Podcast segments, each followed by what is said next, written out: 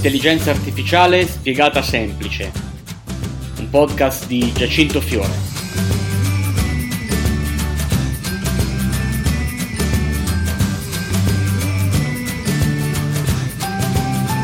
Eccomi, ben ritrovati a tutti. Questa è la nuova puntata del podcast L'intelligenza artificiale spiegata semplice. Anche oggi affronteremo alcune delle più importanti notizie degli ultimi giorni riguardo l'intelligenza artificiale. Bene, siamo pronti, restate connessi, iniziamo subito. Si terrà venerdì 12 aprile presso Palazzo Mezzanotte a Milano il primo Artificial Intelligence Forum organizzato dall'Associazione Italiana per l'Intelligenza Artificiale e eh, volevo segnalarvelo perché tra i tanti interventi molto interessanti del mondo universitario e del mondo aziendale ci sarà anche un nostro intervento, quello di eh, Ernesto Di Iorio, il CTO della nostra compagnia, che racconterà come gli assistenti virtuali possono contribuire a costruire quello che è considerato oggi il company brain, il cervello delle persone. Sarò presente durante la giornata, tutta la giornata presso l'evento, per cui con grande piacere eh, vorrei e posso condividere con voi eh, esperienze, confronto e magari, perché no, prendere anche un buon caffè insieme. Vi aspetto a Palazzo Mezzanotte il 12, venerdì 12 aprile. E questa volta l'Europa sembra essere capofila rispetto alla definizione delle regole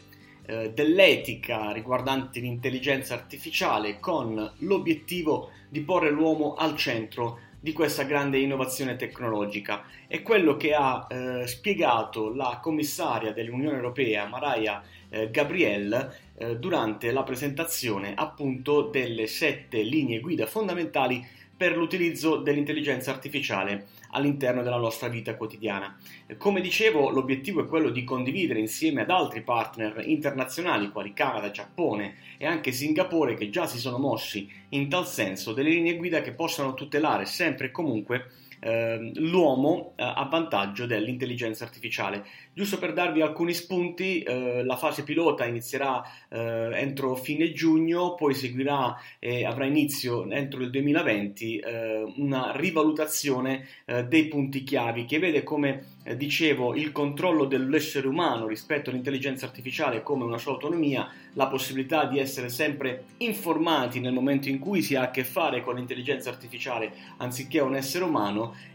e la possibilità chiaramente di, ehm, di ricevere benefici eh, riferiti al benessere sociale e ambientale eh, da parte dell'intelligenza eh, artificiale. Quindi tutto ok, tutto sotto controllo, ma occhio a come utilizziamo l'intelligenza artificiale e come l'intelligenza artificiale viene comunicata eh, ai cittadini, agli utenti finale, perché eh, come notate eh, l'Unione Europea, l'Europa, ha iniziato a considerare l'intelligenza artificiale come un asset davvero importante per lo sviluppo dei nostri paesi, Italia compresa, nei prossimi anni.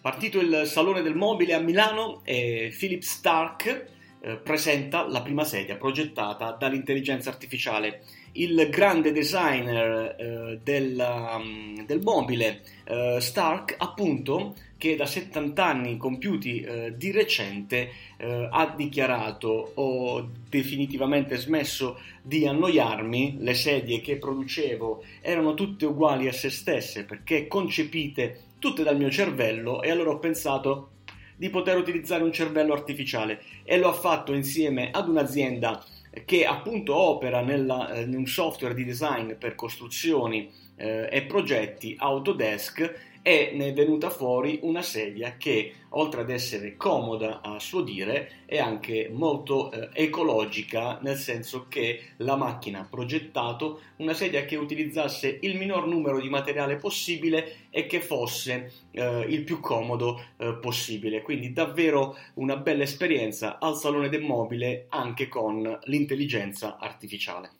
Jan Goodfellow, noto esperto di intelligenza artificiale che prima lavorava per Google, oggi lavora in Apple. E questa è la notizia soffiato eh, dai eh, recruiter eh, di Apple, il più esperto di intelligenza artificiale deep, di deep learning che ha eh, elaborato il sistema GAN, ovvero la possibilità che le macchine, l'intelligenza artificiale, possa apprendere autonomamente senza essere supervisionato. Ricorderete sicuramente di qualche eh, mese fa eh, la notizia eh, di un sito che eh, proponeva volti eh, ben definiti, molto ben definiti, eh, prodotti appunto dall'intelligenza artificiale. Bene, era un lavoro di Jan. Nel frattempo a Roma si corre e si correrà la prossima maratona di Roma e dopo la maratona di New York è un nuovo esperimento dell'intelligenza artificiale applicata a 10 corridori guidati da Daniele Meucci eh, che appunto è il eh, campione eh,